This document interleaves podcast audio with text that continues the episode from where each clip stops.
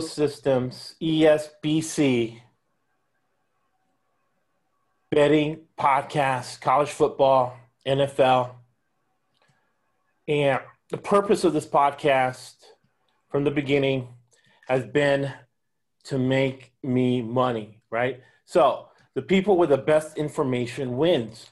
We were sitting on the Scott and BR uh, podcast, and we got together some guys to talk about football 80% did not know what they were talking about. One guy who did know what he was talking about is the PhD of the Philadelphia Eagles. That every time he came on, I'm like, damn, this guy's making sense. So I stopped researching the Eagles and listened to what this guy said, and he, he made me a lot of money. Now we got this podcast that's blowing up. Fast forward four years, Brandon First, the PhD of the Philadelphia Eagles. Thank you so kindly.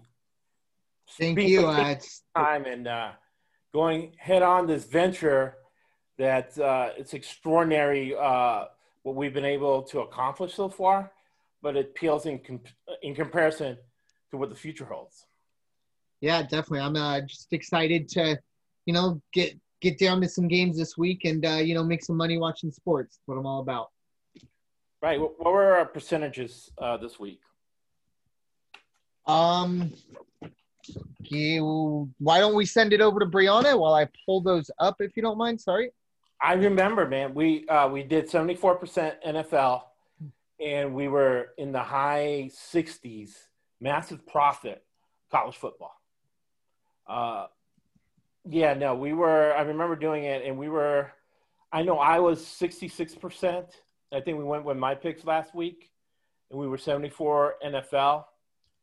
So if you put in that, those everything together, and then you go with, uh, you know, I sent a message to Governor Newsom's office not to not to adjudicate and not to blame Brianna Winner for adding to the fires because uh, she's been 100% in flames on, on the baseball picks she's been giving me. So she's made me money. So Brandon First, PhD of the Philadelphia Eagles have made me money. And Brianna Winner, the winner circle, has made me money and she continues to make me money. Thank you, Brianna. You're welcome. Again, if I could do that. Yes, connections with Hollywood royalty. No. And we would, and we would, we'll we'll we'll tell you about that later. But we're gonna uh, in this crazy year, pandemic year, uh, a lot of craziness going on, and uh, USF is going to be in the midst of it. So I'm going to brag about our uh, cancer center. That's really helped with uh, the COVID 19 as far as USF is concerned.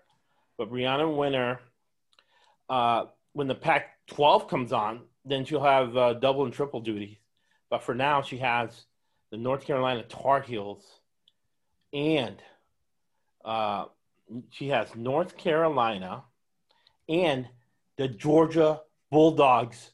Those dogs will hunt in between the hedges, hedges in beautiful Athens, Georgia. And my guy, I love him, Kirby Smart. What's so, going on with those Tar Heels and what's going on with those Bulldogs? Well, starting with the Tar Heels, obviously last week they defeated the Syracuse Orange 31 to 6, covering the over 24. But this week they were scheduled to face the Charlotte 49ers, which has since been canceled due to COVID 19. Three of the members of the 49ers tested positive over the last two weeks, and this includes one from this past Monday out of the 200 that were tested within the school's athletes, coaches, and staff members. And as of Monday, the 49ers have administered 3,150 tests for student athletes, coaches, and staff since June 10th and has only reported a total of 20 cases. That player ended up testing negative two days later, but has to stay in quarantine for the 14 day period, obviously resulting in the cancellation of the game. And Coach Mack Brown stated that they're very disappointed that they don't have a chance to play this weekend, but they completely understand and appreciate Charlotte's transparency Hopefully, everyone is affected is okay, and we wish them the best as they move forward through the season. The team already had a bye week scheduled for next week, so the next game isn't going to be until October 3rd against Boston College. And going to Georgia, as of a few days ago, quarterbacks JT Daniels and D'Wan Mathis are still rumored to be in a heated competition for that starting position. Mathis at this time is projected to win the, that job. But Daniels has yet to be cleared from his ACL tear that sidelined him at USC following their season opener last year. So um, it will be a game time decision, but Coach Smart said that Daniels continues to get practice. And if the staff didn't feel like he would be cleared, he wouldn't be getting any reps in. And aside from the quarterback position, there is still one more that is in the middle of a competition the starting position, right tackle. There are three in the mix, and as of now, none of them have taken a firm lead. So obviously, that's also going to be most likely a game time decision. And but there's still another week before their official game, their first official game against Arkansas. So everything should become even clearer in the next week. And that's all I've got for the reports for those two teams. Very good. Very good. Now, Rihanna, uh, very smart person. What are your thoughts on the teams you're covering in college football as far as COVID 19? Um, I mean, obviously, there are still a lot of precautions that are needed to be taken. Um, we have seen schools have to cancel events like Charlotte or just postpone everything like everything was prior to Big Ten, Big 12 making their announcement, with Pac 12 possibly doing the same thing. Um, obviously, the player, everybody's safety is the first prior is the number one priority. So um, they're going to take safety over winning games, which is obviously what Charlotte did. They just want everyone to stay healthy, stay clear. That way they can play the season. But if not, then they just care about their players at this point. Now, the the way I look at it, and before I say I, I, would say the way I look at it, uh, Doctor First, what are your thoughts on what's going on? Because it's very important to the betting, because uh, like it's like an injury, right? It affects things. What are your thoughts on uh, college football and COVID nineteen? Well, I think we're in a situation now where um, kids are, you know, it's not just the athletes that are on campus. You got the, um, you know, general pop, if you will, uh, coming back to school. Um, and just, you know, piggybacking on that, on my report, uh, Florida had situation like that. If they would have been playing this weekend, they would have had to cancel a game. Um, and a lot of this is, like I said, coinciding with um, kids coming back to school. And also, from what going on what um, Brianna's report had to say, it, it sounds like there is a large amount of um, false positives or, or or things to where you, you, test positive and then you know three or four hours later you take two tests and it's negative. Uh, so what does that mean? Is that a false positive? Does that mean you lost it into? I mean, we I saw it firsthand, at least not maybe not firsthand, but with the Padres uh, a couple weeks ago. Uh, Alex Dickerson apparently test positive. They lose two games, and it turns out, oh, well, no, he's actually had like five negative tests right after. So, what does that mean? But yes, precaution is the number one name of the game. Um, but I mean, at some point, uh, we we, we got to come out and uh, face face the music at some point. But um, we we will see. Uh, obviously, that the health is first and foremost. Uh, yes, and the way I look at it is, I remember when I uh, went to the Poynter Institute for Journalism, they said you were in journalism because truth is uh, far stranger than fiction. Anything um, you can make up. All right, and I have a friend that's worked for five NFL front offices and I remember when a guy like Mike uh, Malcolm Glazer, owner of the Tampa Bay Buccaneers, used to come into the restaurant. Uh, he he owned the franchise Callahan's, and I would ask him for best practices. Right? Uh, I got my MBA after the restaurant to see what the hell happened, and uh, it's all about best practices. And I work for Verizon Corporate. It's about best practices. But in the NFL, every team does their own thing. There's no standard, right? And that's what's going on now. Now it's like Will Muschamp said that the most organized teams are the ones that are going to do the best. So conferences can't get in alignment to what the best test is. So now the Harvard test has come on where everybody can get tested every day. Now, Coach Scott came on the alumni meeting and he was saying that other coaches in the conference are envious of USF because we have four hospitals around. And that was a lie and gaslighting, right? Because they said in the beginning that Stanford was going to be the hub for the Pac 12, uh, Vanderbilt for the SEC, blah, blah, blah. And you would think that would be right if they were organized, but they're not, right? So now we have a situation where everybody's going to play. You got the Harvard test coming on board now. Uh, we know in 15 minutes whether you have COVID 19 or not. And it's not the end all be all. You still have to take another test. But it allows teams to play. But that's the thing common sense isn't too common. Not everybody's using the Harvard test. Why not? I don't know. Uh, the NFL's doing its own thing. Major League Baseball's doing its own thing. I think everybody should have a bubble like the NBA. But Major League Baseball and uh, I think the NFL isn't in a bubble either.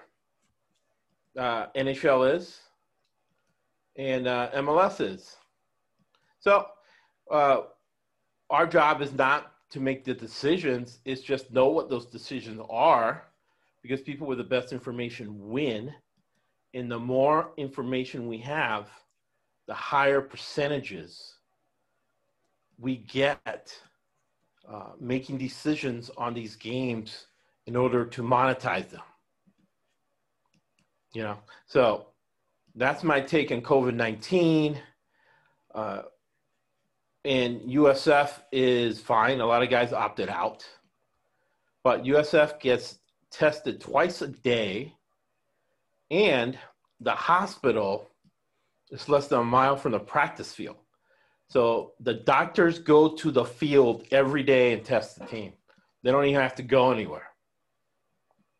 So they're they're good to go. As far as being organized, like Will Muschamp says, the teams that are more organized are the teams that are going to do good and better in COVID nineteen. So that's that's my two cents on COVID nineteen. So what is going on with the Florida State criminals and those Miami Hurricanes. It's all about that U.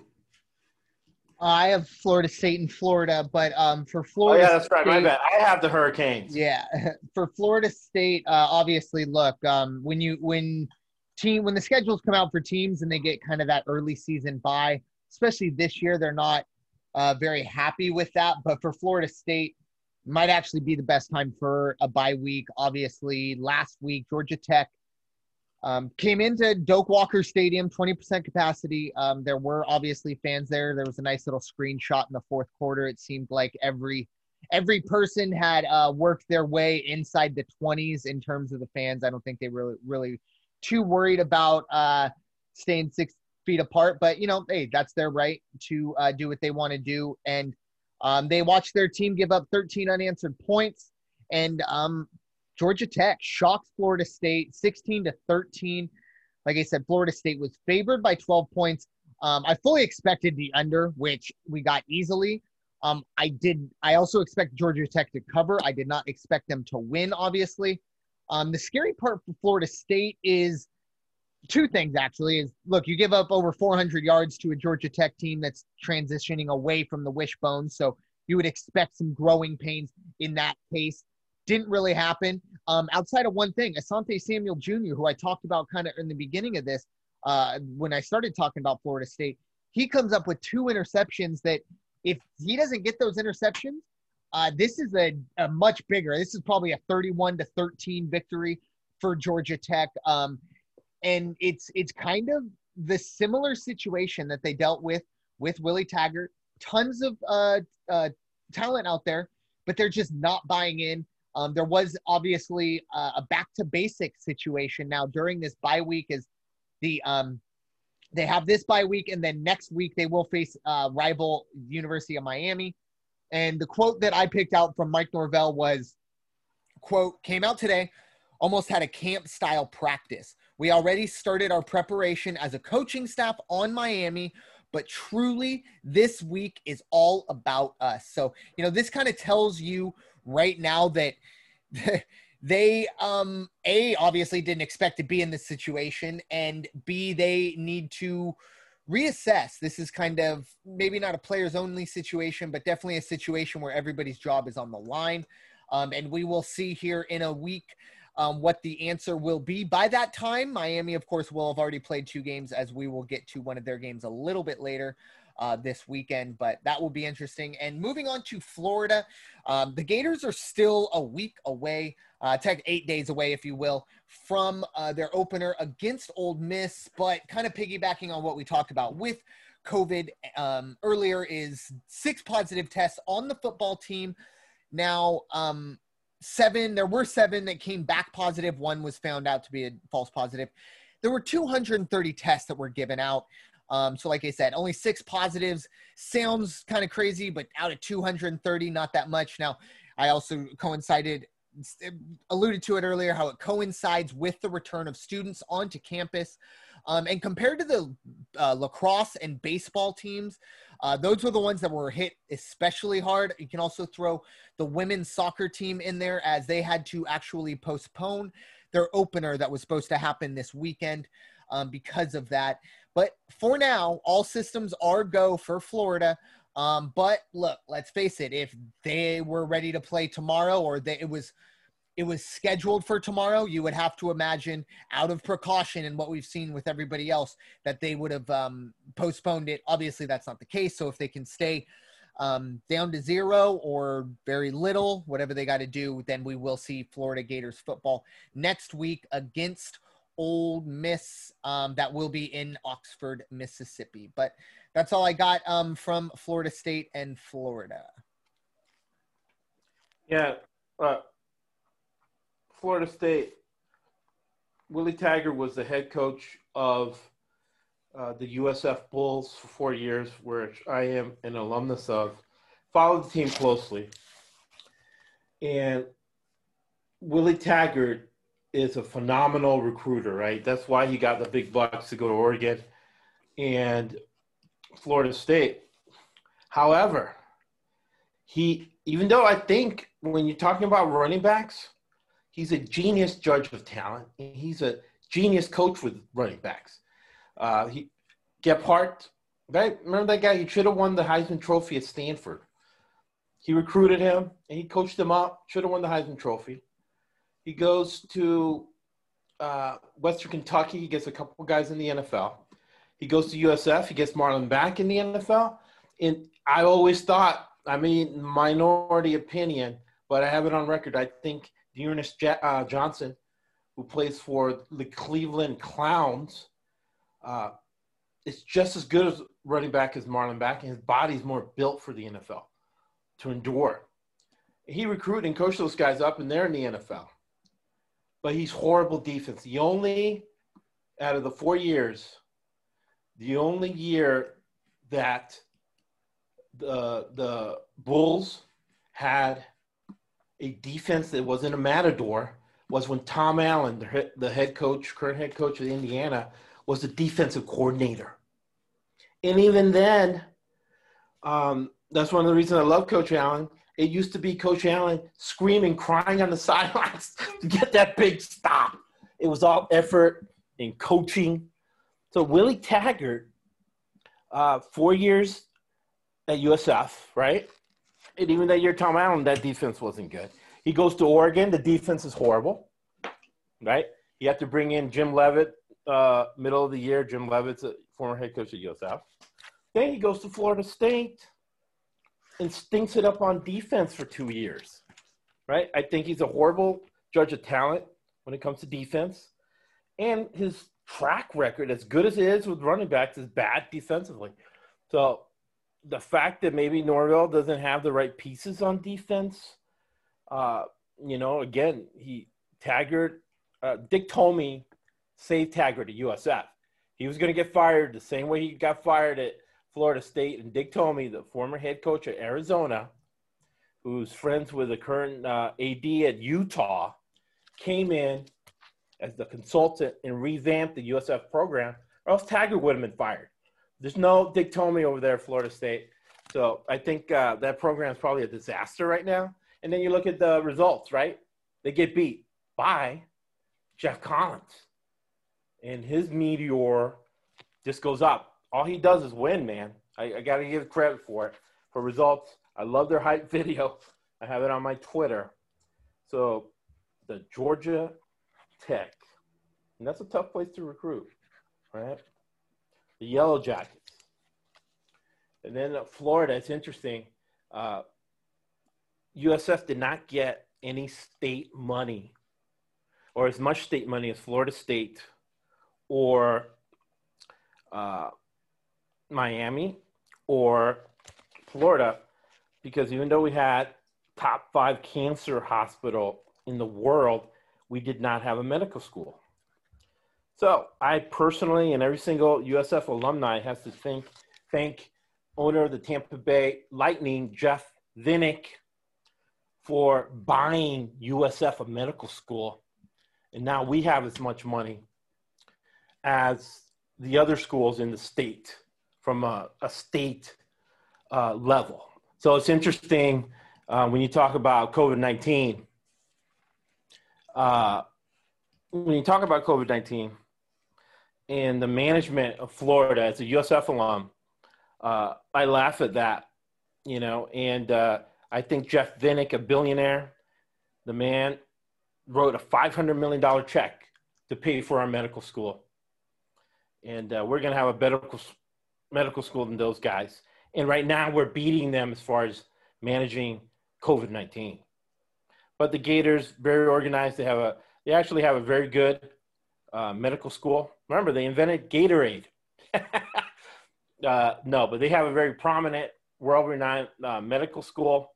But that's the thing, right? Uh, those Stanford has a renowned school. Vanderbilt has a renowned school. They, but, but just because you have a renowned school has not translated to success in managing COVID 19. The Pac 12 is not even playing. So, again, truth is more stranger than fiction. So, right now, we're going to give you 10 picks for arbitrage. We use business and financial concepts, right? And I'm going to get the book in a second to read arbitrage exactly what it is. And Dr. First is dialed up 10 picks. I looked at him and I'm like, man, uh, I can't disagree with anything this guy's saying. So uh, we look forward to this. We look forward to uh, getting at least eight, eight of these games right, seven or eight games. So we're going to go through uh, 10 games for you right now. Dr. First. Yeah, so the first one uh, we got on tap for you is going to be uh, Boston College at Duke. Duke currently uh, six point favorites. The over under is 51 and a half. And, you know, starting with Boston College, they're making their 2020 debut, uh, you know, against the team I, they feel they can beat in the ACC. Uh, there's obviously a new, uh, new head coach, Jeff Hafley, who last year was the Ohio State uh, co-defensive coordinator, and he's been a, in the NFL as a longtime position coach, so he has that pedigree as well. Um, this is kind of a long process that uh, getting the talent up to kind of the ACC level. Um, but look, he he's been expected to bring talent in, and that's exactly what he did with uh, Notre Dame transfer Phil uh, Jurkovec, and he's going to be the one ready to go. Um, the entire offensive line is uh, only has 65 career starts but by far is the best group on this team. Uh, that's probably a good place to start. Defensively, uh, they're bringing nine players back, but um, it, it's still, you know, not a ton of talent, but there is experience there. Uh, Hafley's going to get this team better, uh, good sooner rather than later. Um, for Duke, obviously, look, they um, got dominated, but had pretty easy um, cover for us as they lost 27 to 13 to number 10 Duke. Um, the Blue Devils uh, covered easily, like I said. David Cutcliffe will need definitely more consistency from quarterback David Brice, who only went 20 for 37, only 257 yards. Um, and if you're going to get that type of production, you're going to need more than the 75 yards the Blue Devils were able to um, get on the ground. Um, so the talent drop is obviously immense when you go from Notre Dame to Boston College. Um, so I do expect Cutcliffe to find some points here, um, but it, it's it's going to be it's going to be difficult.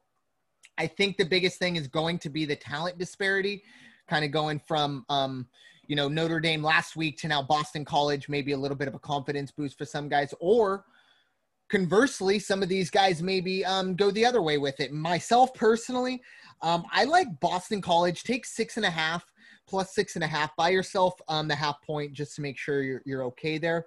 If you're feeling really froggy, this isn't the worst money line in the world. I'm not going to tell you to do it because I'm not going to do it. But um, plus six and a half, I feel pretty good about. I think this is about a field goal game written all over it. Um, so um, in terms of the over under, I think this is too much for two struggling offense. I did talk about Cliff or Cutcliffe might be able to put up some points. I mean more than 13. So that, that they're going to definitely need to put up uh, plenty more to get over that number. Because like I said, I really don't know if Boston College's offense, especially with their first game. Um, so yeah, I like Boston College plus six and a half um, and uh, under 51 and a half.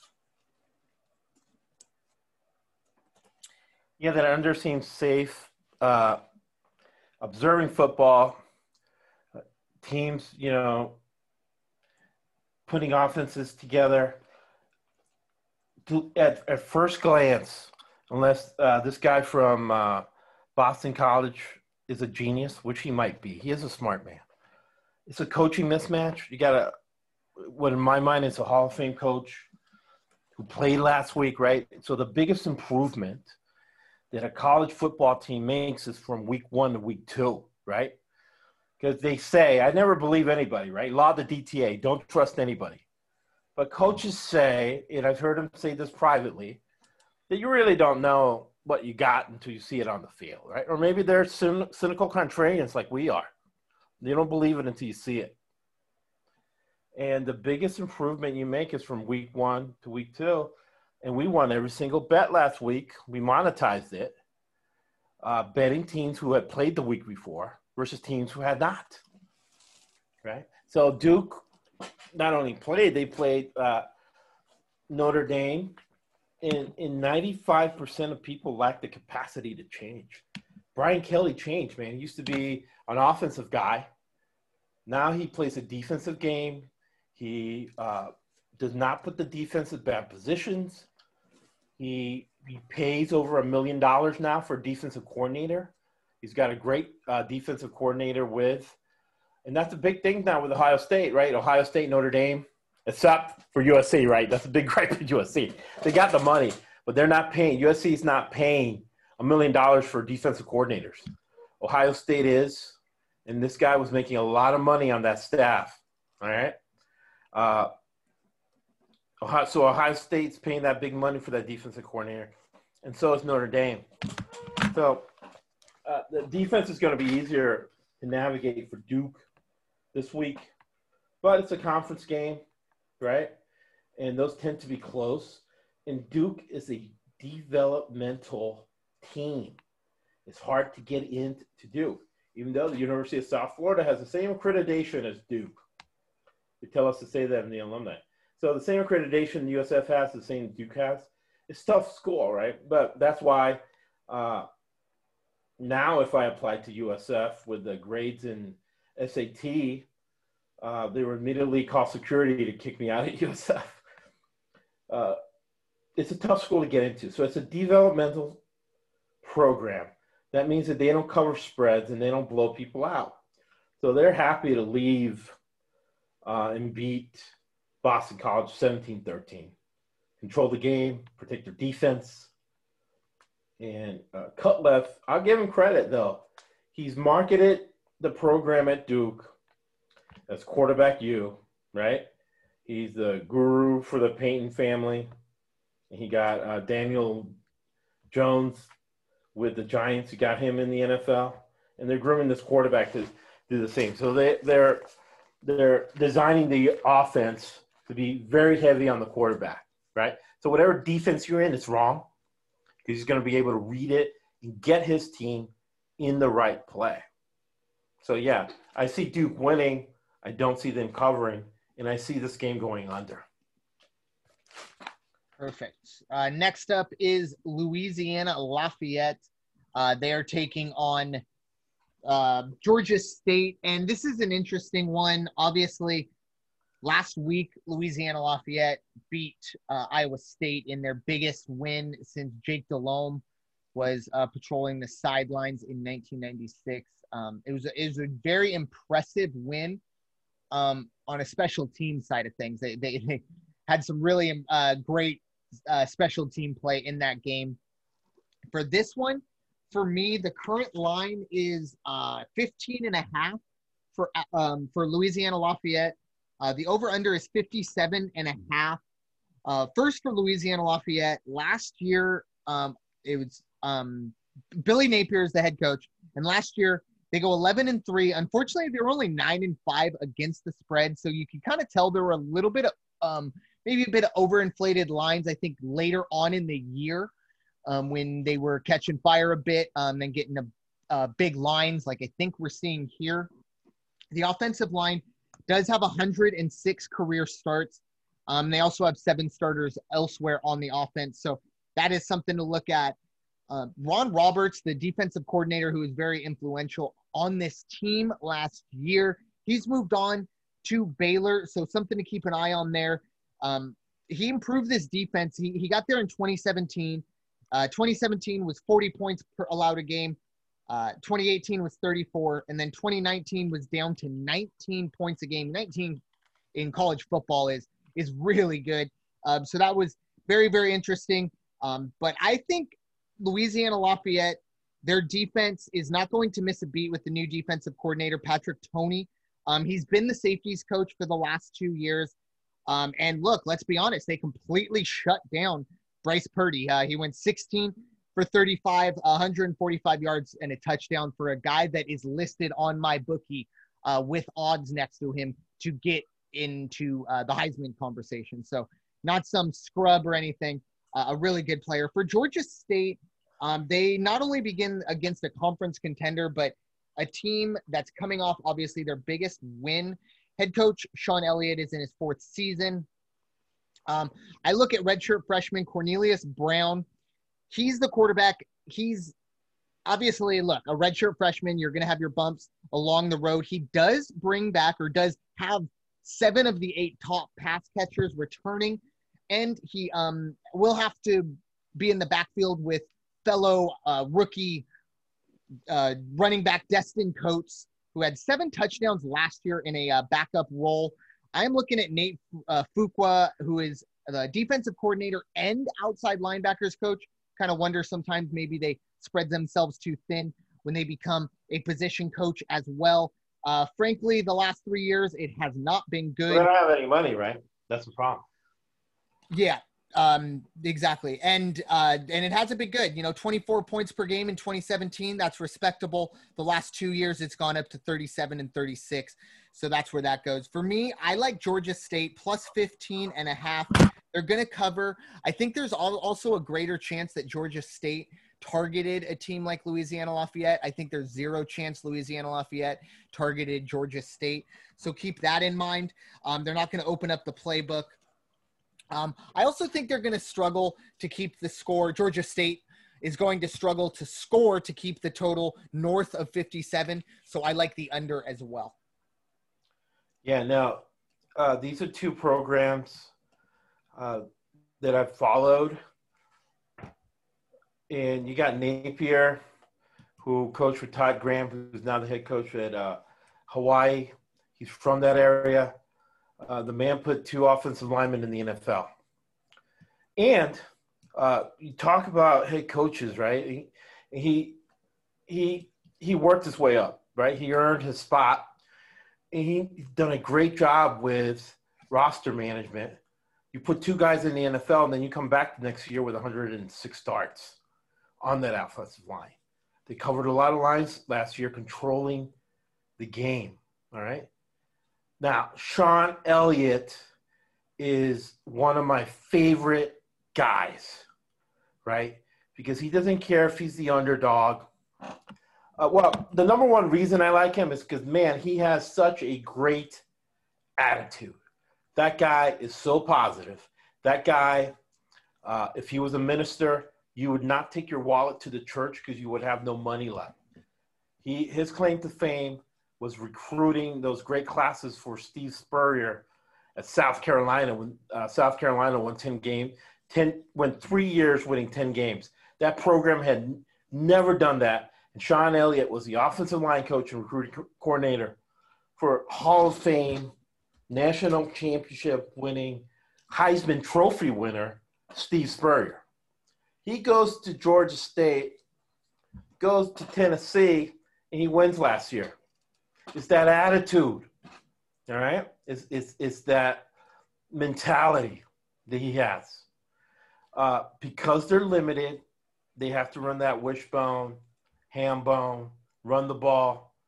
Uh, Nick, Nick uh, Saban has 40 assistants, right? One of the assistants uh, in the last few years is Charlie Weis Jr., the offensive coordinator for USF. So he, like uh, doctor saying, everybody has to do double duty. And man, you're talking about a guy, Shawn Elliott, who's a Steve Spurrier guy. Uh, like Dr. First says, he's going to be ready for this game. What the top people in the conference uh, who covered last year, I don't think you're going to be able to cover two years in a row against Shawn Elliott, who went down to Tennessee and got that big win last year. You know, and I'm sure Steve Spurrier was smiling because Steve Steve Spurrier was from Tennessee, and uh, the Tennesseans said that he betrayed Tennessee by going down to Florida and winning a national championship, or actually won the Heisman Trophy as a player there. So he always said, you know, you can't spell uh, the Citrus Bowl without uh, the I and the T, right, for Tennessee. So it was a big win for Shawn Elliott, uh, great win for Coach. And Shawn Elliott is going to be very enthused on that sideline. So I'm going to figure out a way to watch it to see Coach Elliott running up and down those sidelines and covering the spread and keeping this game under.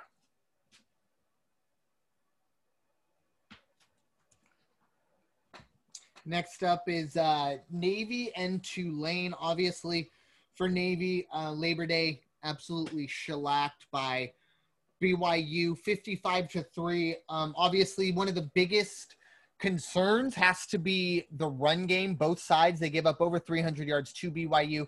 They only rush for one hundred and sixteen yards. Which look, if you know anything about Navy, one hundred and sixteen yards should be about a half, probably even a quarter, more than likely. Um, that obviously didn't happen. The one thing I will say when it comes to Navy, um, you can you can question the fortitude of a lot of these student athletes. Um, and look, let's be honest, they're 18 to 23 year old kids uh, under a lot of pressure. Not a lot of us were emotionally mature at that age. But for these guys, I mean, Navy, you got to kind of imagine these kids are wired a little differently. I expect um, uh, an answer here to for Tulane last week. They um, they needed a interesting fourth quarter to beat South Alabama. Um, they got the win. But for two teams that really underperformed, obviously one was a little more underperforming than the other, especially in the win column. But I always like kind of the dog that lost, or in this situation, I guess, well, it is a dog, but the team that lost. Uh, it's more of a kick in the ass, I believe, rather than a game where you know you don't play your best but you still win. I think there is maybe a bit of a uh, false confidence there. Navy there's nothing good that came out of that for navy. And um, once again i go back to these coaches are the nicest people that they have to deal with at the naval academy i would assume you know con- considering professors and drill sergeants and stuff like that. So i expect a big answer from navy. The line is tulane the home team favored by seven and a half the over under is 49. I like Navy to cover the seven and a half. Um, in terms of the over under, I um I like under 48. Buy yourself down. 49 is a bit of a magic number when it comes to over unders. It's three or four touch. It's seven touchdowns total. So you know 28 21 something like that so i'm going to bet that down i will say look i'm i'm not terribly confident about this uh, we're going to give you 20 picks overall 10 games over under i'm going to bet about 10 of them this will not be one of them in terms of the over under i am going to bet navy um, if we are, of course, on the consensus here. Um, but the over 48, I'm not terribly um, confident in it. It's a it's a low number, but this is going to be probably outside of the Commander in Chief trophies, one of the heaviest run games. Tulane runs the ball a lot, and obviously Navy does as well. What do you think, Josh? You know, I, I agree. Uh, Willie Fritz, he, he, runs that wishbone. And it's funny because it reminded me working, uh, you know, tutoring football players. And I remember when uh, Jim Leavitt, who's now the defensive coordinator at FAU, he was a defensive coordinator at Oregon, head coach at USF, uh, comes in and says, "Oh, you know, USF, they, what they did in those days is just run, run, run." He says, "We're we're going to switch to the run and shoot." I'm like, "Oh, the running shoot, we're going to throw it everywhere." No, it's a ball control type of run and. I think uh, the, the quarterback wasn't allowed to throw it more than five yards. So Willie Fritz is scrapping the running shoot, uh, the the wishbone for another type of run offense. I don't I don't see them really changing because they can't. You can't overhaul a program like that in a year. Maybe he will be more balanced, but it'll take a few years to get those players in there. But Willie uh, Fritz the guy who won at the lower levels. He worked his way up. Uh, he's he's got this program. He's built it well. Uh, Louisiana is a top five state in recruiting. So he he goes uh, three and nine, four and six, five and seven, seven and six, seven and six. Very steady progress in an impossible situation, right? New Orleans is the 63rd TV market. It's extremely poor, crime-ridden area. So for him to be able to build that program, get it to be a winning program, has you know has a strategy. Hey, we're not going to run the wishbone anymore. We're going to overhaul the offense. Uh, man, it's a great coach. Niumatalolo's a great coach. Biggest improvement is from week one to week two. So I I completely see this happening, and it's kind of reminds me of the Duke Boston College thing in a way, uh, where there's going to be I don't I don't think Navy will beat Willie Fritz because it's going to tough to beat Willie Fritz at home, and Navy's a developmental program. That they're breaking in a lot of new guys, but seven point five it seems like Vegas covering their ass, putting a number. So we're going to be in business with Vegas, dial up Navy, and I'm going under actually under 40, 48. Uh, this is a pandemic right? So conservative guys are going to be even more conservative in a pandemic. So there's going to be a lot of running, uh, and there's not going to be a lot of chances being taken. And this is a conference game. Uh, this is the AAC, and right now, it seems like the the winner of the AAC will get the New Year's Five bowl, right?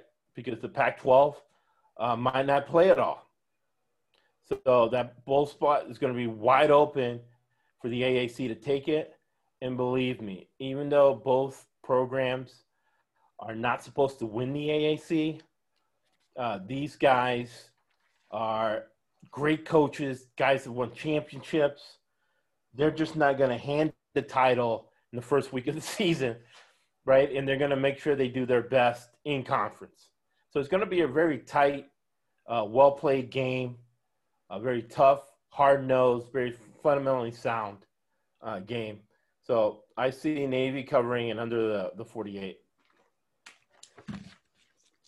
Perfect, perfect. Next up is going to be Syracuse and Pittsburgh.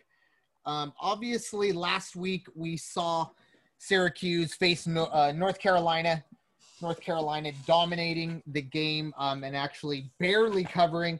Uh, it was 31 to six was the final. I think it was a uh, 24 point spread. They beat them by 25. Um, but this is going to be another really tough test for Syracuse, probably even stiffer, uh, especially on the defensive side of the ball. Uh, keep an eye on uh, defensive backs Paris Ford and Damar Hamlin. Uh, they're both returning last year. Uh, they combined for four INTs and 21 pass breakups last year. And if that wasn't enough, you also talk about Patrick Jones and Jaylen Twyman, who um, they're they're they're a nightmare for quarterbacks.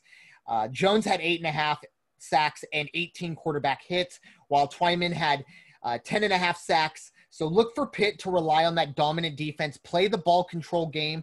Now, currently, the line is, sorry, uh, 20, 21 and a half with the over under being 50. I, um, I really do believe Pittsburgh is going to struggle to cover these heavy, heavy scores or heavy lines, I should say. Um, but what I'm going to do here, I really do think that Pittsburgh wins this game by three touchdowns. I'm going to bet a full point down, um, get myself 20 and a half. I think Pittsburgh could win this game uh, and shut this team out. Um, I, I, really actually like Pittsburgh. I think they could possibly be one of those teams.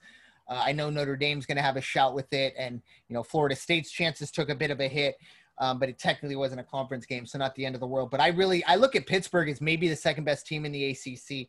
So I think they can actually cover, but like I said, I am not going higher than 21.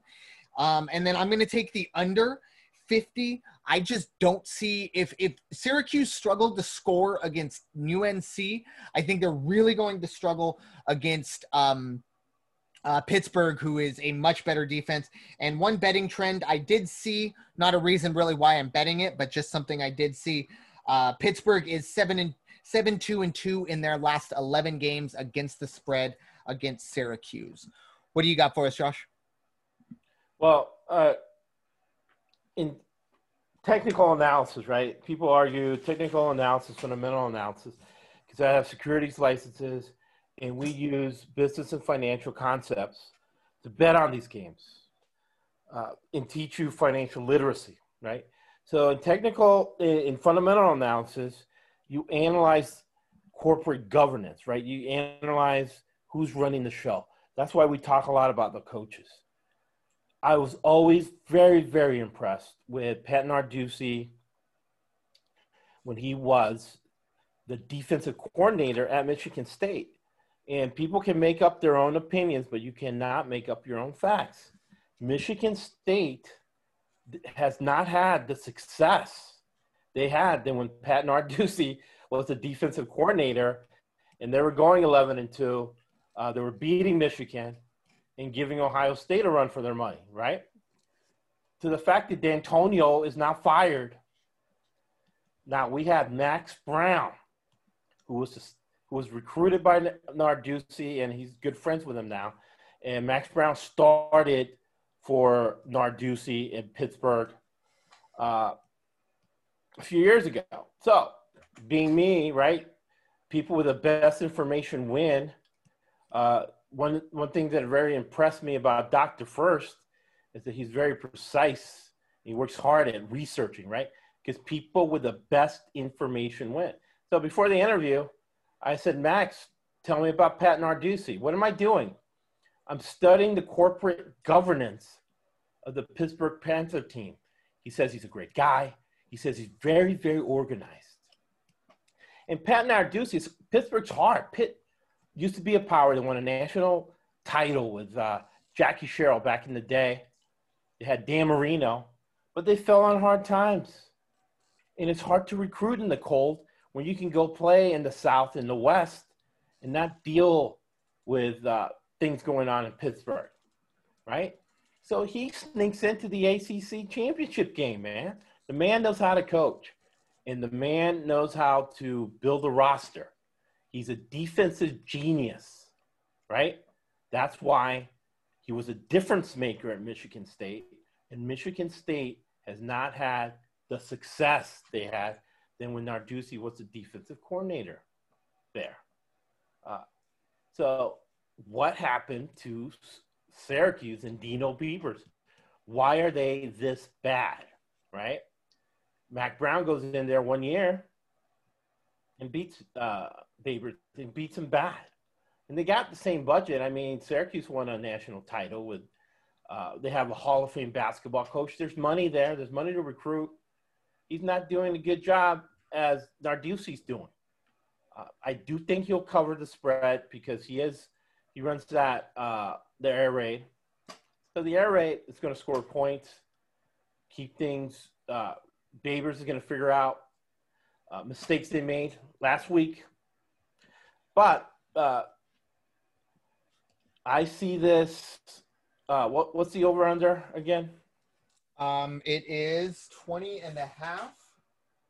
21 and a half. So the line's 21 and a half.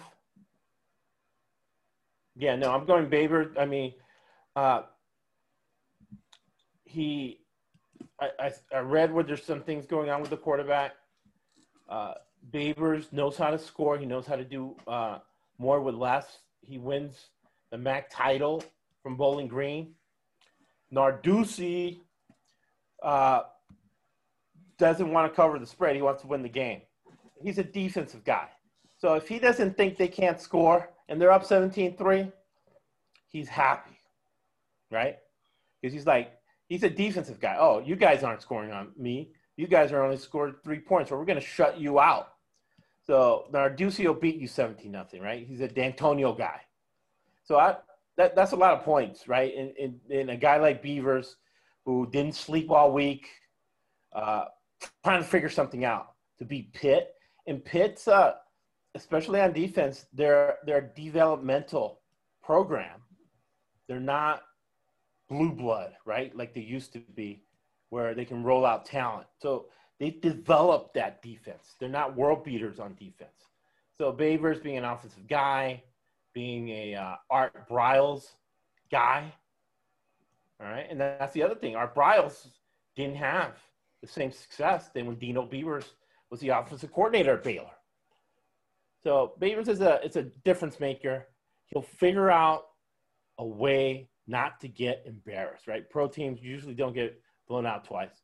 So I see uh, I see Syracuse covering the spread and the over under and Don Best for that game is 51 points. I see this going way under 51. Yeah, we agree there. Uh, we definitely agree on the um, over under. Uh, so under 50 in that one. The next game uh, to we're going to talk about is Tulsa and Oklahoma State. Uh, currently, Oklahoma State is 23 uh, point favorites in uh, in a game they will obviously host at home. The over under is 66. This was a game that was postponed uh, a week. It was supposed to happen last week. It obviously COVID got in the way. Uh, last year, these two teams did meet, um, and Oklahoma State absolutely gashed Tulsa for over 300 yards on the ground. Um, first, starting with Tulsa, they're uh, really, really going to struggle if they continue to keep up their discipline. They were 129th out of 130 teams last year when it came to penalties. So the nine offensive starters coming back maybe aren't a good thing unless they've been, you know, properly uh, learned or properly taught the game of football. Uh, the one thing I will say, they the three big losses or the three toughest teams they had last year uh, SMU, Memphis, and Central Florida. They lost by a combined 10 points, six to SMU, only one to Memphis, who ended up going on to the Cotton Bowl, and uh, only three to C- Central Florida. So keep an eye on that. Um, second year Joe Gillespie has to replace seven of the top 10 tacklers and their best defensive lineman, linebacker, and uh, defensive back. So uh, Tulsa is going to be targeting other teams in their conference. So I really don't think they're going to be too threatening. Now, this is a big line though. So now looking at Oklahoma State, the first thing you look at is the running back position. It's Chuba Hubbard.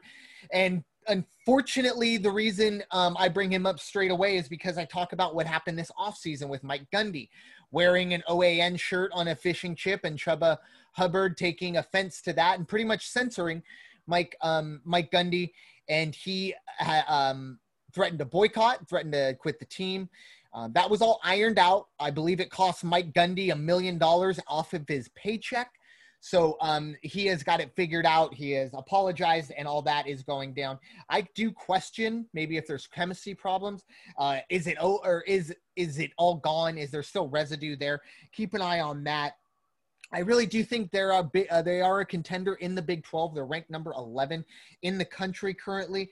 Now, um, when you do talk about a team that has uh, Heisman running back, it's going to be difficult to kind of cover a lot of those big spreads um, unless they do just give up those big time home run balls. Um, last year, Tulsa covered a lot. They had a plus three cover rate for me. Uh, and then Oklahoma, like I said, with a Heisman running back, uh, might be a slower pace. Also, Tulsa quarterback, um, let me get his name real quick. Um, Zach Smith is a Baylor transfer, so he knows the Big 12. He kind of knows how to go into those stadiums and get the job done. And the last reason I think it's going to be a, a, cover for Tulane, or I'm sorry, Tulsa, is because uh, let's face it, Oklahoma State's defense is not good. So if you're going to cover the 24 and a half, uh, you're going to really have to put some points up. And once again, if you're going to have to put that many points up, Chuba Hubbard's really going to have to get rolling. Is Mike Gundy going to run Chuba Hubbard 50 times to beat Tulsa by 30 points? No, I don't think so. So uh, take Tulsa plus 23. Um, in terms of the over under, what I'm going to do here is I'm going to do a bit of a hedge and I'm going to take the under only because if the game does go under, I think Oklahoma State blows them out, shuts them out, uh, and then we don't get a cover. Um, so that's just kind of the way I'm going to play if I absolutely had to do it uh, for this one. Josh, what about you? Yeah, I, I like Philip Montgomery a lot. I mean, he, he keeps that job. His, he got the job at Tulsa to recruit Texas, state of Texas. And I thought that he was going to do a lot better than what he has done. I see them play every year. Uh, he, he always has an excite, exciting offense uh, and he's not recruited as well. All right. So when you're a coach, uh, the way you evaluate, remember this fun, fundamental analysis, right? You look at the corporate governance of a company, the management team, to see if you're going to invest in that company or not. So the way you evaluate a, a, a football coach in college is you have to be able to recruit well. You have to have a staff or yourself that's a good X's and O's strategy guy, right? and you have to be able to develop them, right?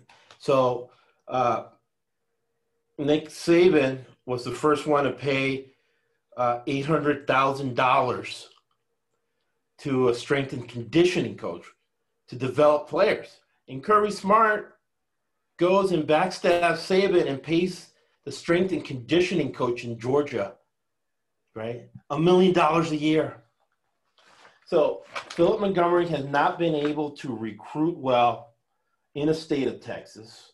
Uh, the AAC is getting more money, so he's going to have more money for recruiting. He goes two and 10, three and eight, four and eight.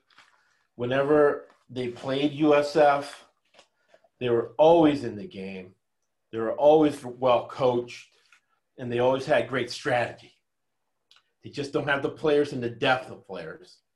Uh, they got nine people coming back on offense, four on defense. Uh, Tulsa, because of the oil money, they have a lot of money there. And they like him. And it's, it's interesting, both coaches are like, I mean, people, Boone Pickens put a billion dollars in that Oklahoma State program, and people are like, "Oh, should we fire uh, Mullyhead because X, Y, Z?" And Boone Pickens said no. He ran that university, so he did a good job uh, networking with Boone Pickens and keeping that job. Same thing with Phil Montgomery, two and 10, 3 and eight, four and eight. The man has built, and that's business. So he kept his million dollar job by building good relationships with the rich oil alumni at the University of Tulsa. So what, what does that tell me? It tells me this guy is a smart guy. So, uh, again, no good deed goes unpunished, right? Because that running back, if he was Nick Saban, the second he said that, would have been the next second would have been out the door. Nick Saban would not, but uh, Mullet Man is a good guy, man. No good deed goes unpunished, right? He loses a million dollars by being nice.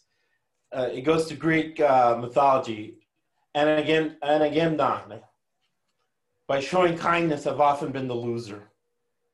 So, you know, so it's one of those crazy things. Uh, the AAC is strong, good competition.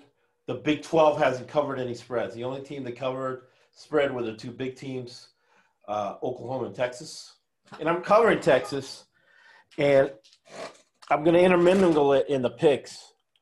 Uh, Texas has a lot to prove, but they they've handled COVID nineteen well, and uh, they covered for once as a heavy favorite. Uh, Tom Herman took the cowardly approach. I don't know if it's a cowardly approach, but uh, he's about to be fired, so he blamed it on the two coordinators, fired him. He has two good coordinators. They both uh, seem to be doing well. So that's Texas, and that's Oklahoma State's main rival. Uh, but uh, coach wants to be Oklahoma. That's Bedlam, right? And he's almost done it, man. One of the greatest games every year is Bedlam. Oklahoma against Oklahoma State. So I think that the game's going over. Philip Montgomery is going to figure out a way uh, to cover these points. What are those points? Uh, 23 as of the moment. Let me just check to see if there's been any movement. Um, excuse me. Nope, we are still yeah at 23. Um, but yeah, uh, we are uh, split on the over under, but we definitely do agree on the cover for Tulsa. Now um, you got to put an asterisk by mine because I'm a graduate from the University of South Florida, and Tulsa is from the AAC, and I always root for conference teams when they play out out of conference because it makes us look better uh, if you get a win right against the Big Twelve. Yeah. Next up is going to be, excuse me as I go find my notes, uh, South Florida and Notre Dame. Um, for this one, uh, Josh, do you want to give us the analysis or do you want me to yeah, give yeah, analysis? I'll give you the analysis. Okay, go for it. Because there are two programs I follow uh, very closely. And I always bring the book. So people watching the live stream, this is the FINRA book, right? So I had to really memorize this book. This has a 60% failure rate first time you take it, right? And I passed it because I know it. But when I was looking at arbitrage, studying for the test, you can see where my mind goes and what I really am into and makes me excited and happy. I was like simultaneous purchase and sale of the same or related securities to take advantage of a market inefficiency, right? That's why you bet 10 games because the highest certainty you can have is 80%. So uh, you look at Notre Dame and you look at USF. Very, uh, from a management standpoint, very similar, right? You have Charlie Weis Jr., whose dad used to be the head coach at Notre Dame, and he ran a very, very unique, creative offense at FAU with uh, Lane Kiffin, who is the head coach at Mississippi. He's going to call his own plays. He's going to be his own offensive coordinator in Mississippi. And he didn't take uh, Charlie Weis Jr. with him. Uh, Jeff Scott, he recruited DeAndre Hopkins. He recruited Deshaun Watson. And he recruited Hunter Renfrow. Now, Hunter Renfrow is very exciting to me because Hunter Renfrow was a zero star. He goes to Clemson. Coach Scott coaches him up, and boom, what? He got drafted, what, in the second round? Second first round with the Raiders? So he takes a zero star Hunter Renfrow, puts him on the field, wins a national championship with him, right? So not only does he recruit the uh, the the Deshaun Watsons and the DeAndre Hopkins, he recruits the Hunter Renfrows. So we look forward to USF football having a bunch of Hunter Renfrows uh, running around. Now, Coach Charlie Strong, who coached USF, was a horrible strategist. He was a he he's he's a good X's and O guys on defense, but he had no idea about offense. And I think that could be the problem with Dino Babers too. Dino Babers is a genius on offense, but he knows nothing about defense, and he's getting out recruited in the ACC level. Uh, however, Coach Strong, while being a, a, genius on defense, uh, was also noted for being a very, very good judge of talent and a very good recruiter, right? So we were in the top 50 in recruiting, which is good for USF.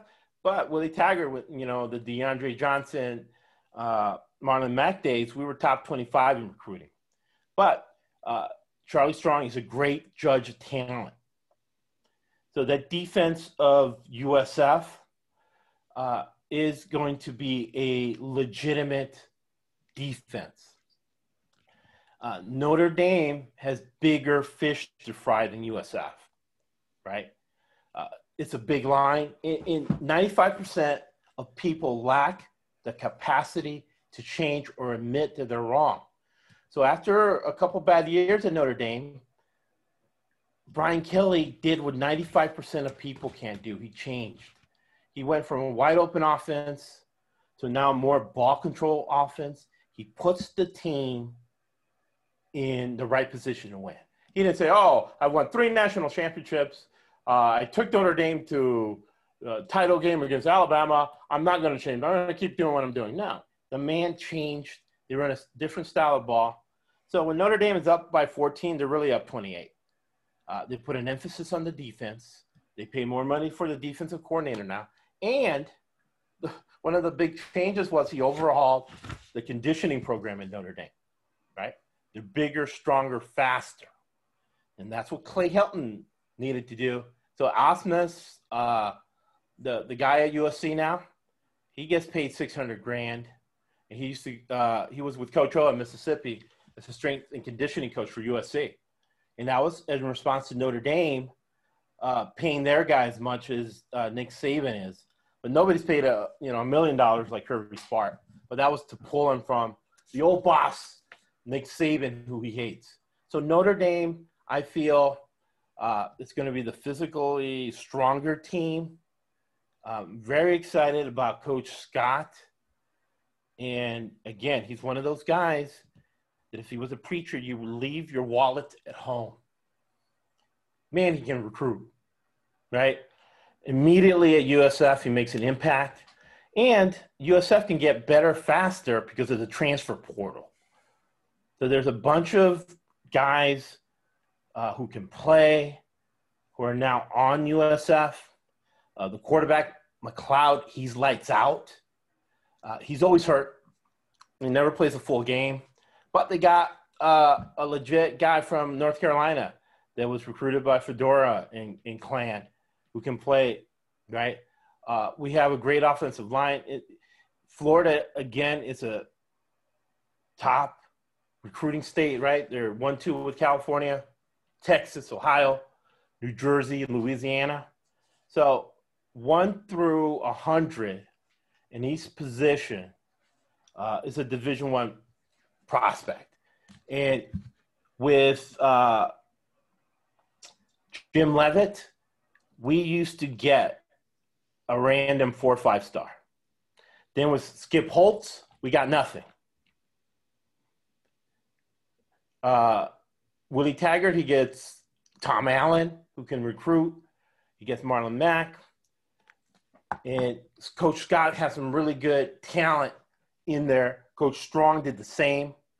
So the talent, it isn't the the talent mismatch that Vegas wants to portray it because you have a public team here, right?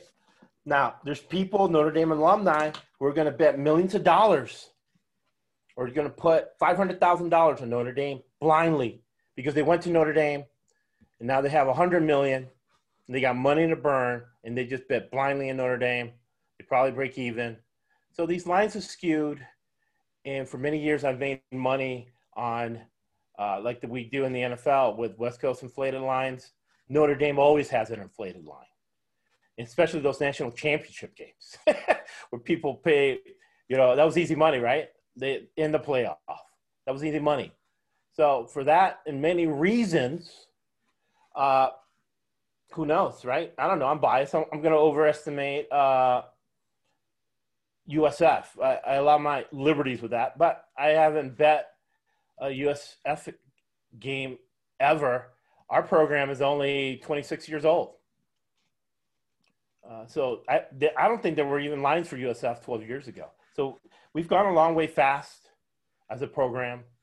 Uh, Jeff Vinik, the owner of Tampa Bay Lightning, took the university to a next level, uh, dropping down a billion dollars in the school and building a medical school. So this is an important game for the program as far as getting in the top 64. The next thing is they're going to break up the conferences. They're going to be 64 and we want to push out the Iowa State, Oregon States of the world, uh, and get that spot. So this is a big game. Uh, there's going to be a lot of game planning involved. Uh, it's not a coaching mismatch. In Notre Dame, it's like Narduzzi, right? Notre Dame doesn't want to blow out USF. They just want to beat them by a couple touchdowns.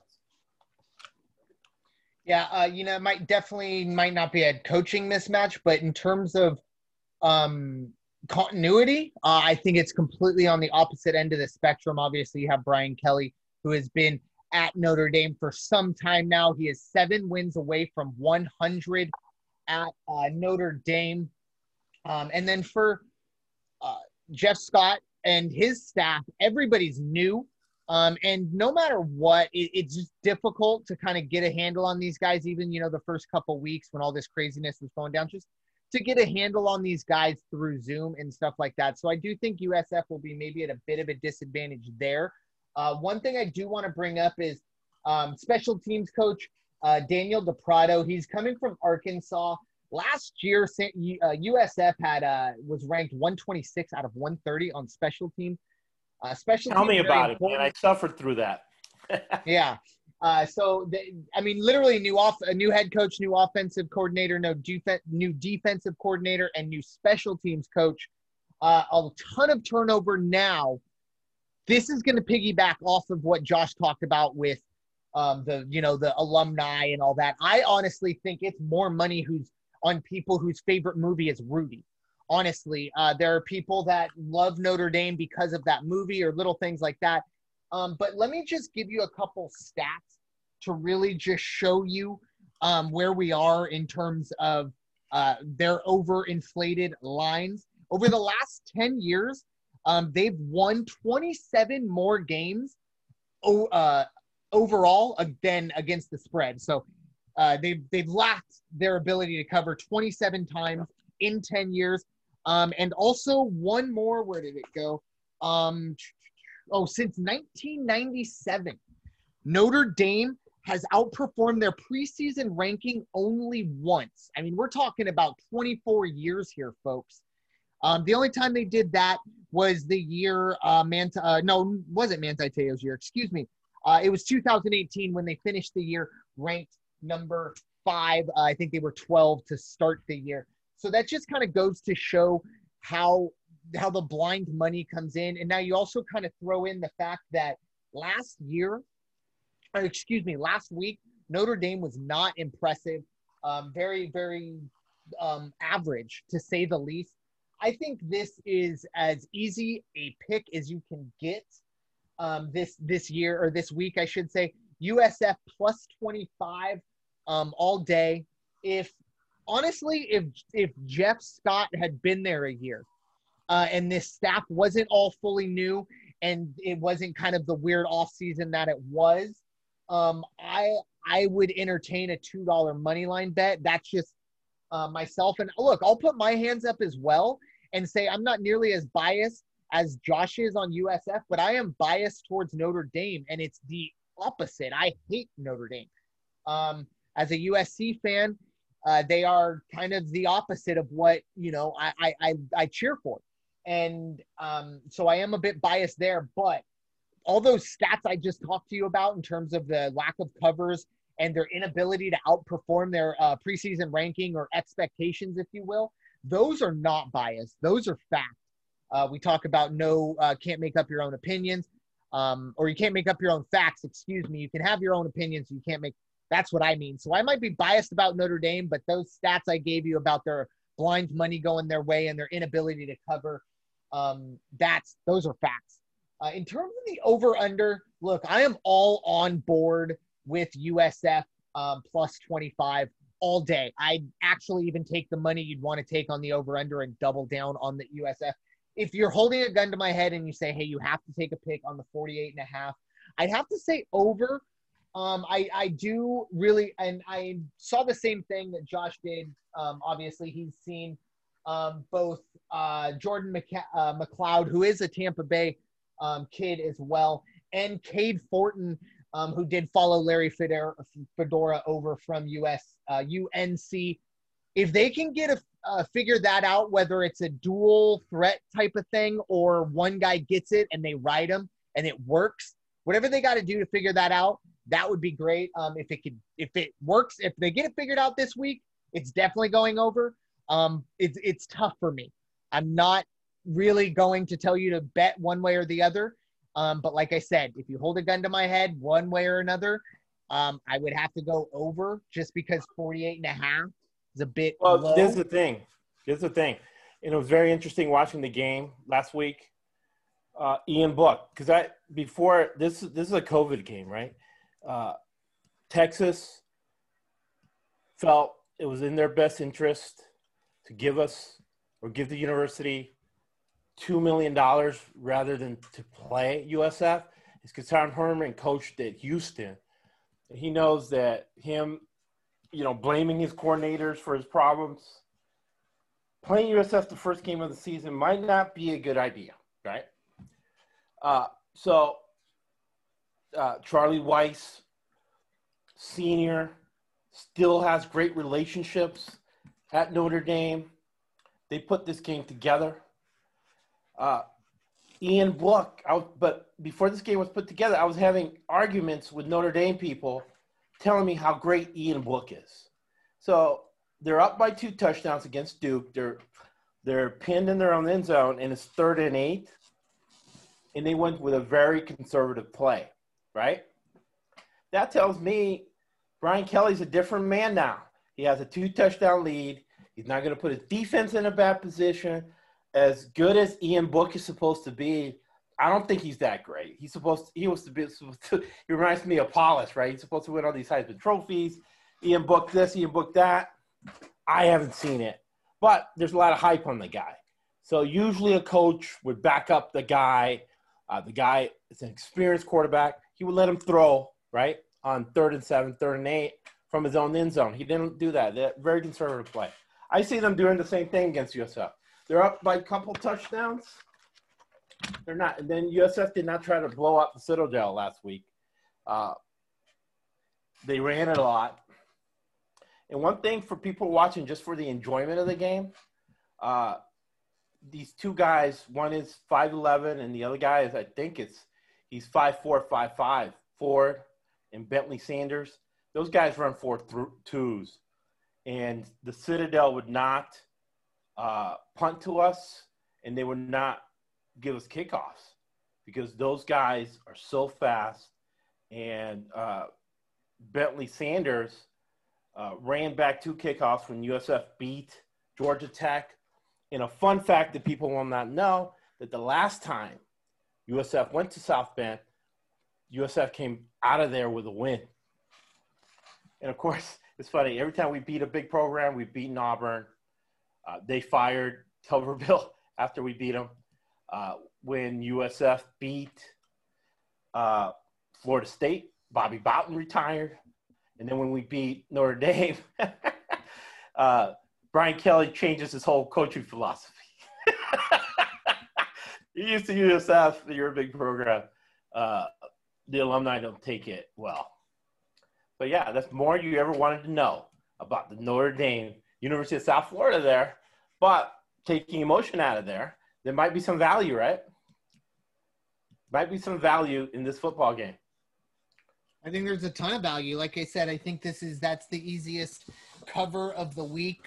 Um, apparently, it's going to take Vegas a couple weeks to figure out that those big spreads for Notre Dame um, don't really uh, play out. But moving on to the next game. But they is- make money because uh, 70% of the people take the line. They're laughing all the way to the bank.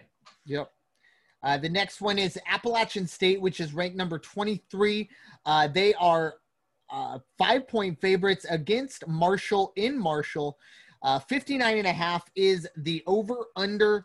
Um, the last time these two teams faced, it was 2002. And let's be honest, both teams, a lot of things have changed since then. Obviously, Appalachian State, second best of the rest, if you will, um, last year. In terms of uh, the coaching matchup, you have, of course, Doc Holliday and uh, Shawn Clark, who despite being now the third different head coach in three years for App State. You know, some of these teams have struggles keeping players. Uh, App State's having trouble keeping their coaches. This is the third year in a row they've had to replace their coach. Um, so he's been with the program for a couple years now, so there is still that continuity. But of course, we do have Marshall head coach Doc Holliday, who has been at Marshall for quite some time. And despite winning eight games last year, um, it was still a bit of a letdown. A bit more was expected, and to kind of exploit or not exploit, um, but to kind of magnify that, they um, went eight and four. But against the spread, they went four and eight. So uh, they're not covering the games they should, and even at sometimes losing games they should. So keep an eye there. Now, 126 starts do return on the offensive line, and you would hope that the 28 sacks do drop um, because last year Isaiah Green um, he played well until the weather came. It was very odd. I kind of looked some stuff up and in you know in, in clear weather it's all good but the last three or four games were in you know, and he plays in West Virginia. So, you know, October, November, you're not exactly hoping or not exactly expecting sunshine and all that. Um, I do think it's early enough to where we don't have to worry about the weather yet. Um, but for me, Appalachian State is a really, really good football team. Obviously, come a long way since they uh, shocked Michigan, and they built on that. Eight starters are returning from a team that's averaged uh, 39 points a game last year, or last yeah last year, and they've already uh, gotten a win over UNC Charlotte. They won by 15 points. Five, uh, they outgained the Miners 528 to 280. Um, but I will say, just to be fair, um, now this isn't an inflated line, but App State is prone to get inflated lines and not cover. And just to uh, show you that is last year they had a minus four cover rate, and in the last 10 years, uh, they've actually had a minus 48. So that's a very, very high number. Now, once again, this isn't a inflated line in my mind. I think these are two really good teams. Um, it is in West Virginia, uh, uh Huntington, where uh, Marshall's located. I'm going to take Appalachian State by the half point um, to get it to four and a half. Uh, I also like the over of 59 and a half, and I like it for two reasons. The Marshall um, offensive line, the experience, I think they'll be able to score with Appalachian State. And another reason, the Appalachian State defense has to replace five of its top six tacklers. Um, we already kind of talked about how tackling might be maybe a little bit lackadaisical, or maybe not lackadaisical, but just you haven't had that time to do it in the offseason. So um, I like Appalachian State minus four and a half on the road uh, and over 59 and a half against Marshall, who I think is a very, very good team and will compete in the conference. Um, I just really like Appalachian State this year. Yeah, no, no, perfect analysis. Perfect analysis on that. I love Doc Holliday. Guys who do more with less. Even though Marshall, you know, we are Marshall. Uh, it's a very poor state, right? Not not a lot of resources, and like Shawn Elliott didn't bat an eyelash. He goes in there. He used to be uh, offensive line coach for Florida State under Bobby Bowden. And when when that program came out, and remember, uh, up until the early 60s, Florida State was a girls' school, and they did not win anything until Bobby Bowden and Doc Holliday got over there.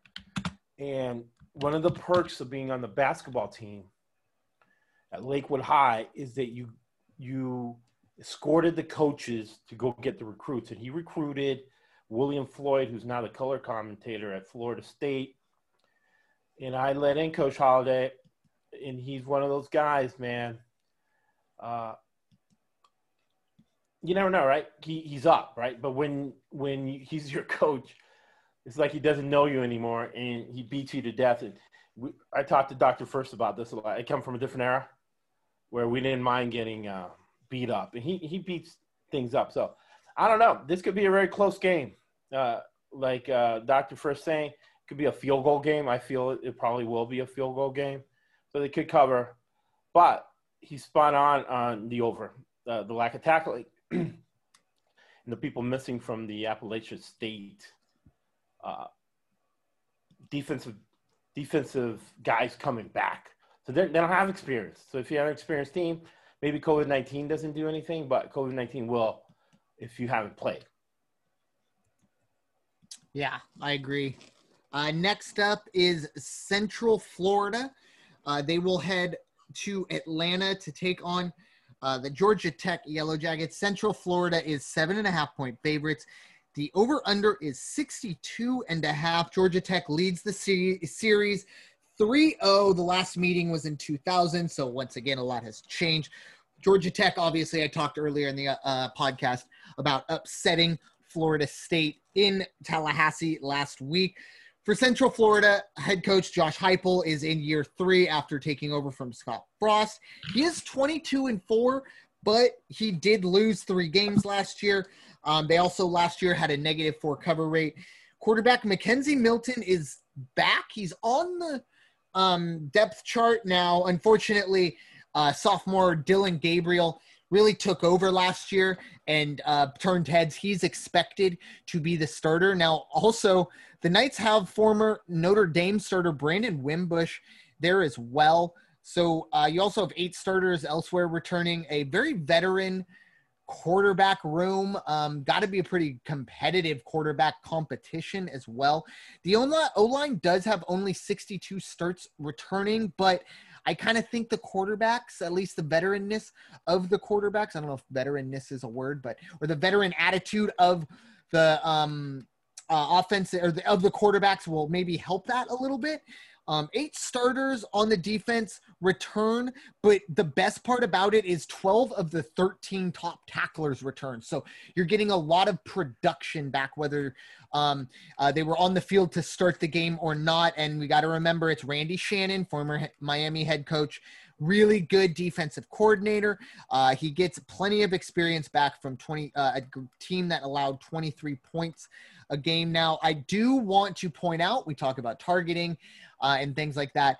I think the Knights are gonna try and win the um, AC or the AAC. So I really don't think this was a targeting game for University uh, UCF um, against Georgia Tech. And speaking of Georgia Tech, obviously, look, 438 to 307 was outgained to Florida State. And if it wasn't for quarterback Jeff Sims throwing a couple uh, picks to Asante Samuel Jr., like I said, this game could have been gone a lot different. Um, and uh, defensively, 10 starters returned for Georgia Tech. Talk uh, talk about talk to Florida State about that defense coming back. They held them to only 13 points, and while Florida State isn't a dominant offense of old like they used to be. They were expected to be a top four team in the pack or in the ACC. And I, I bring everyone's kind of knowledge to Temple, uh, former Temple head coach Geoff Collins. It's year number two for him.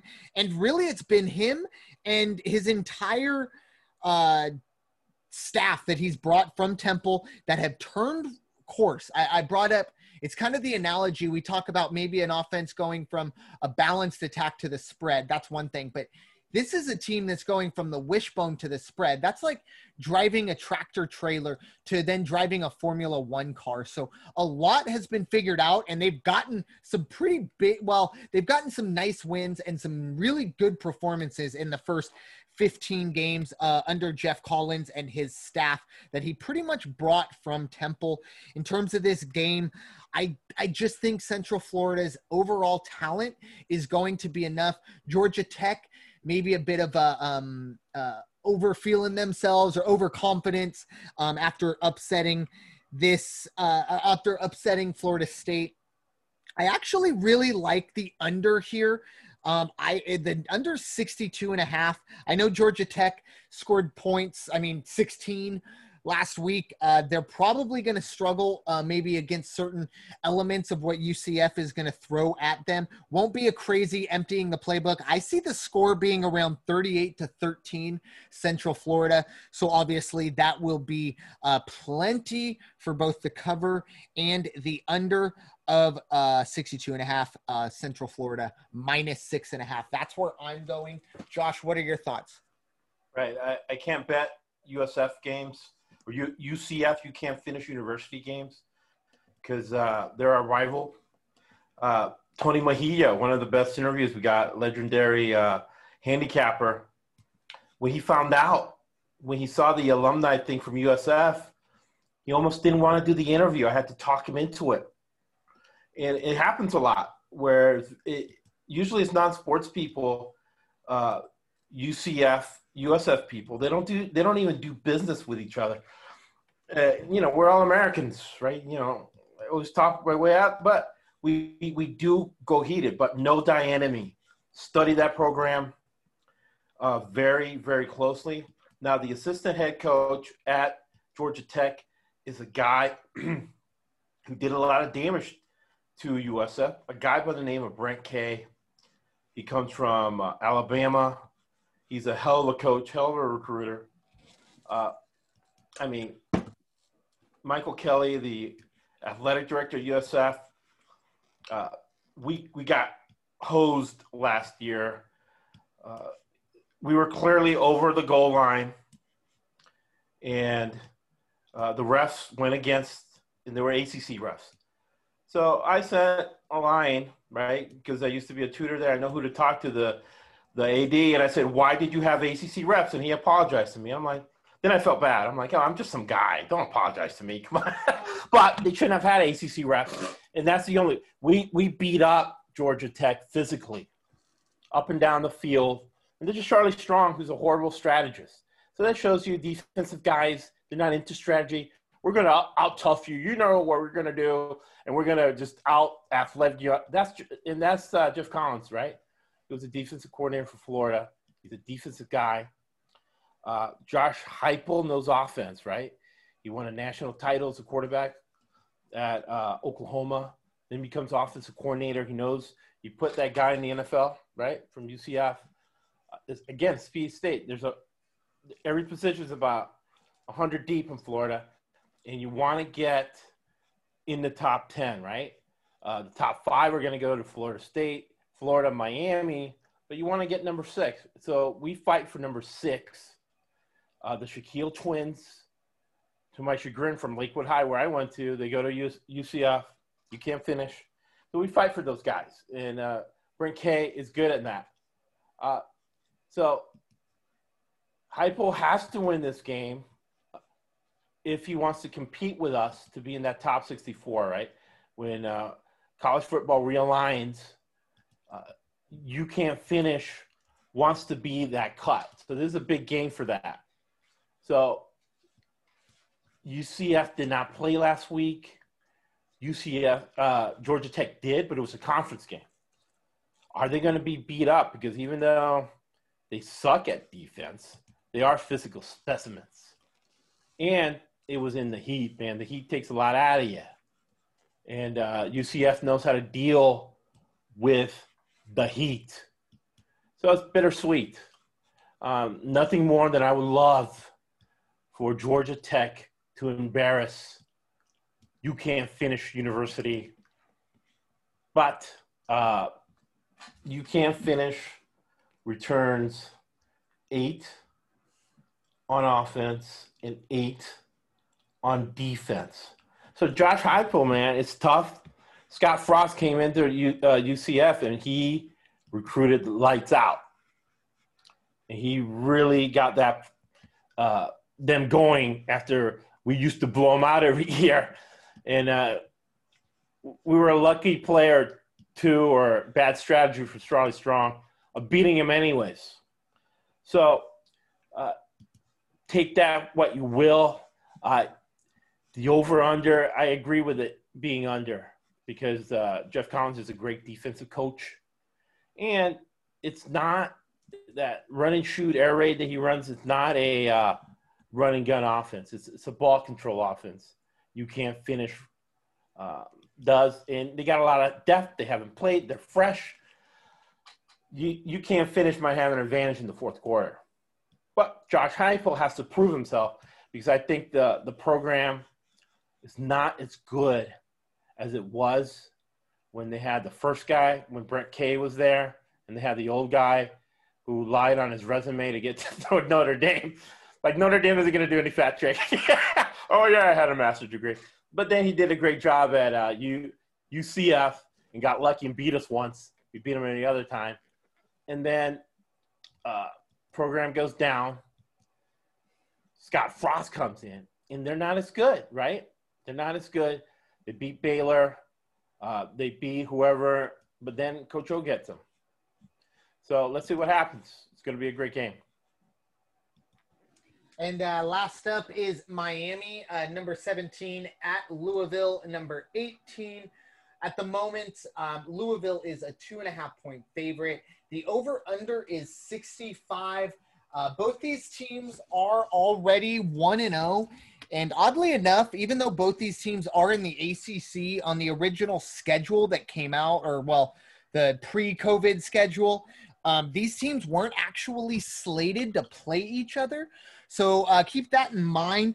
So I, I, I think that it's pretty much impossible for these teams to be targeting one another, and it'll be clear why I bring that up here in a moment. But uh, starting with Miami, they obviously uh, beat UAB and they outgained them 492 to 285, uh, winning 31 to 14. Manny Diaz will need to improve on a six and seven season. Um, but I do think they'll have the confidence knowing they beat Louisville 52 to 27 last year in one of their only, you know, probably their best performance of the year was that game. They also have quarterback to D'Eriq King, who, let's be honest, I mean, his year at Houston two years ago was pretty crazy, where he uh, uh accounted for almost four, he, he accounted for over 5,000 yards. Uh, in his debut for the Hurricanes, he had uh, over 200 yards total, with 80 of those coming on the ground.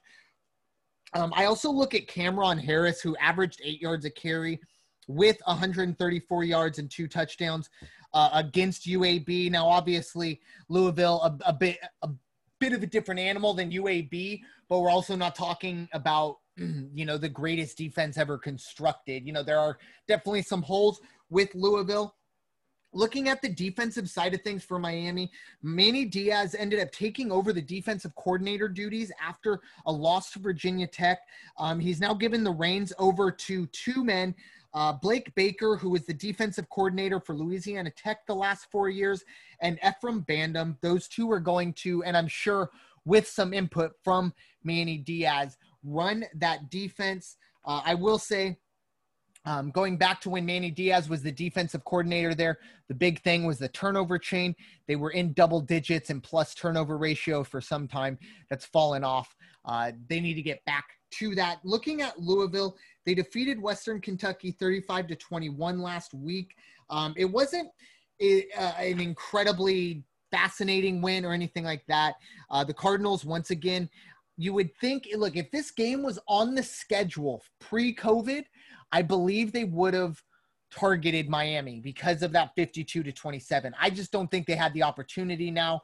Uh, obviously, they game planned for them. They are game planning for them as we speak. Head coach Scott Satterfield um, went eight and five in his first year. I look at Malik Cunningham, the quarterback. He performed well um, in the beginning or in it, the opening game. The best part about his game, though, is he finished the game. That was his biggest problem last year when he could not finish football games.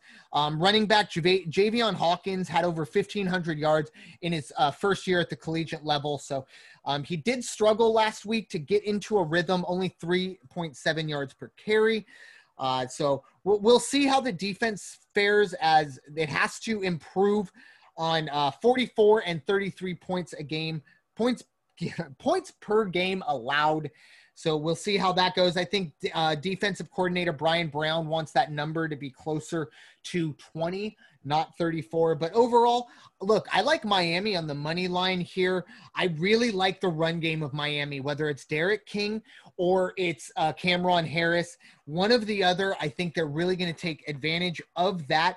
And I also really um, like the under 65 and a half here is because Manny Diaz. The fact that Manny Diaz took the defensive reins away midseason after a loss to Virginia Tech, that shows me that look, in the middle of a game, he's not going to, he won't be afraid to, you know, say, all right, guys, you know, look at me. I'm going to be the one making the calls. I think he will keep that under. Um, and I think Louisville's offense is overrated. Um, we're going to see what happens, but I really like Miami on the money line. I really like the run game between Cameron Harris and D'Eriq King um, in that situation. And the Miami defense is also really good with the defensive coach. Give me the under all day, especially when it's 65 and a half. All right. So uh, the Miami Hurricanes, I've followed them all my life, and we're follow- I'm following them for the podcast. Again, got to put an asterisk by this pick. Uh, I'm a big fan of Cuban coaches. Uh, Manny Diaz's dad was mayor of Miami, but it's countered by nepotism. There's a lot of nepotism. Charlie Weis Jr. gets the offensive coordinator job. He gets the head coaching job in Miami. Uh, last week, Louisville played Tyson Helton in Western Kentucky. More more nepotism there. Uh, Bobby Petrino did not do a good job coaching Louisville. And uh, the guy who's come in, he's done a great job getting this team back. Uh, Coach Satterfield uh, did a great job at Appalachian State, so he knows how to do less with more. And I know uh, Dr. First is tired of me saying this, so I'll let him say it. What's my statistic about running quarterbacks? Uh, if you pick up three first downs or more with your legs, you're going to win 30, uh, 75% of the time. But uh, can I counter that with something though? I feel like in the college, I feel like that's more prevalent in the NFL game. It might still happen, obviously, in the college game, but I feel like 60, 70% of teams have a quarterback that fits that bill. So then what happens when two of them come together? Right, right. Uh, but uh, Jim Mora, another nepotism guy, his dad's just a coach of the NFL he used that for uh, UCLA being better with Brett Hundley on the college level. So that's Mora, but he got fired. So hey, uh, but DeAndre King broke my heart, man.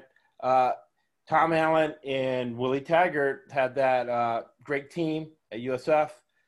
Uh, we were we were undefeated, and DeAndre King ran all over, over us with Applewhite.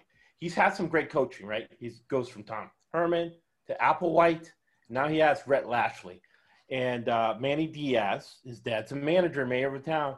Great job uh, getting Lashlee, paying him a million dollars, handing him the keys to the offense. He's the one with Gus Malzahn that won a national championship with Cam Newton. So, uh, yeah, I think Miami has a coaching advantage. They're going to win the game. And uh, I agree it's going to be under. All right. So it's going to be Miami on the money line plus three. Get that point because you never know what's going to happen. And definitely under the 65, uh, 65.5. All right. Uh, we are 75% for the season. And those are your picks for tonight. All right.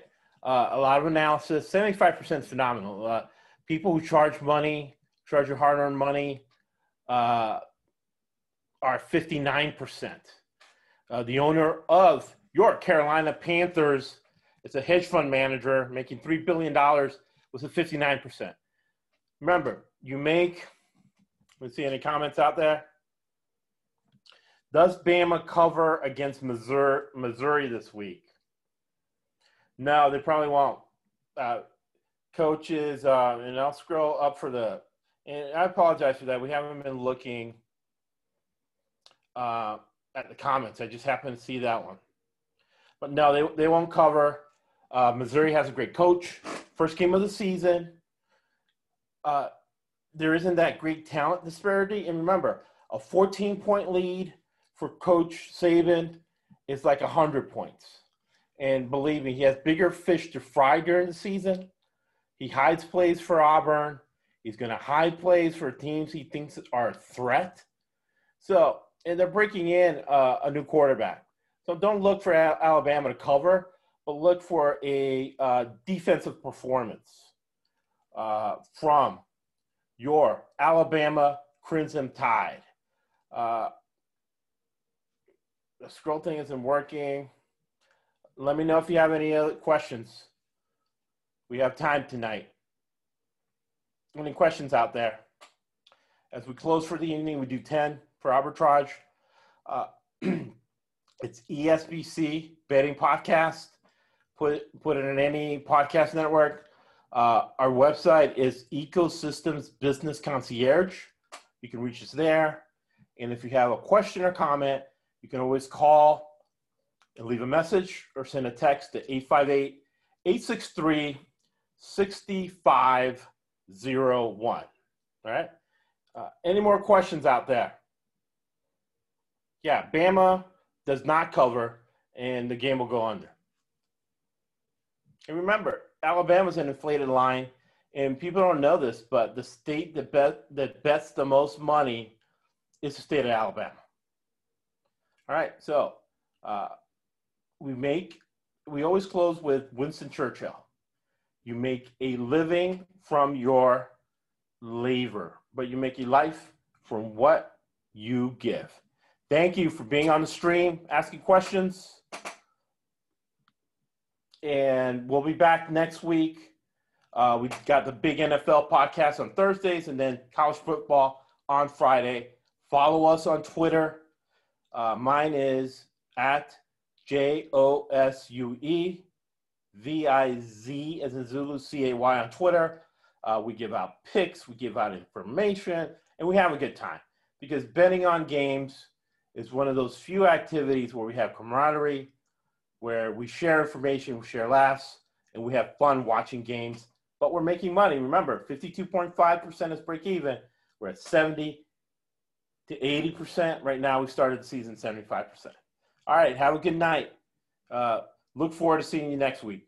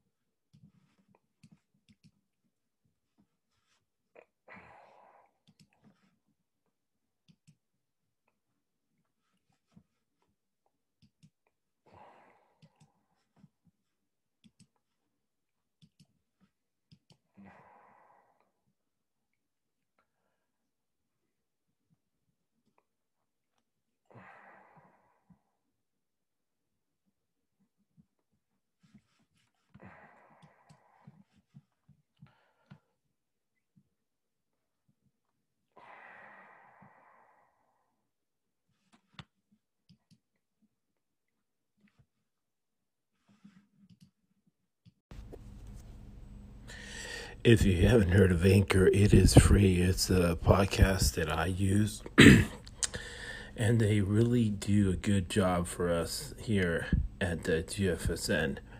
betting and team report podcast. It helps us make 70 to 80% of your bets. Now, download the free Anchor app or go to anchor.fm to get started, my brothers. The best there is.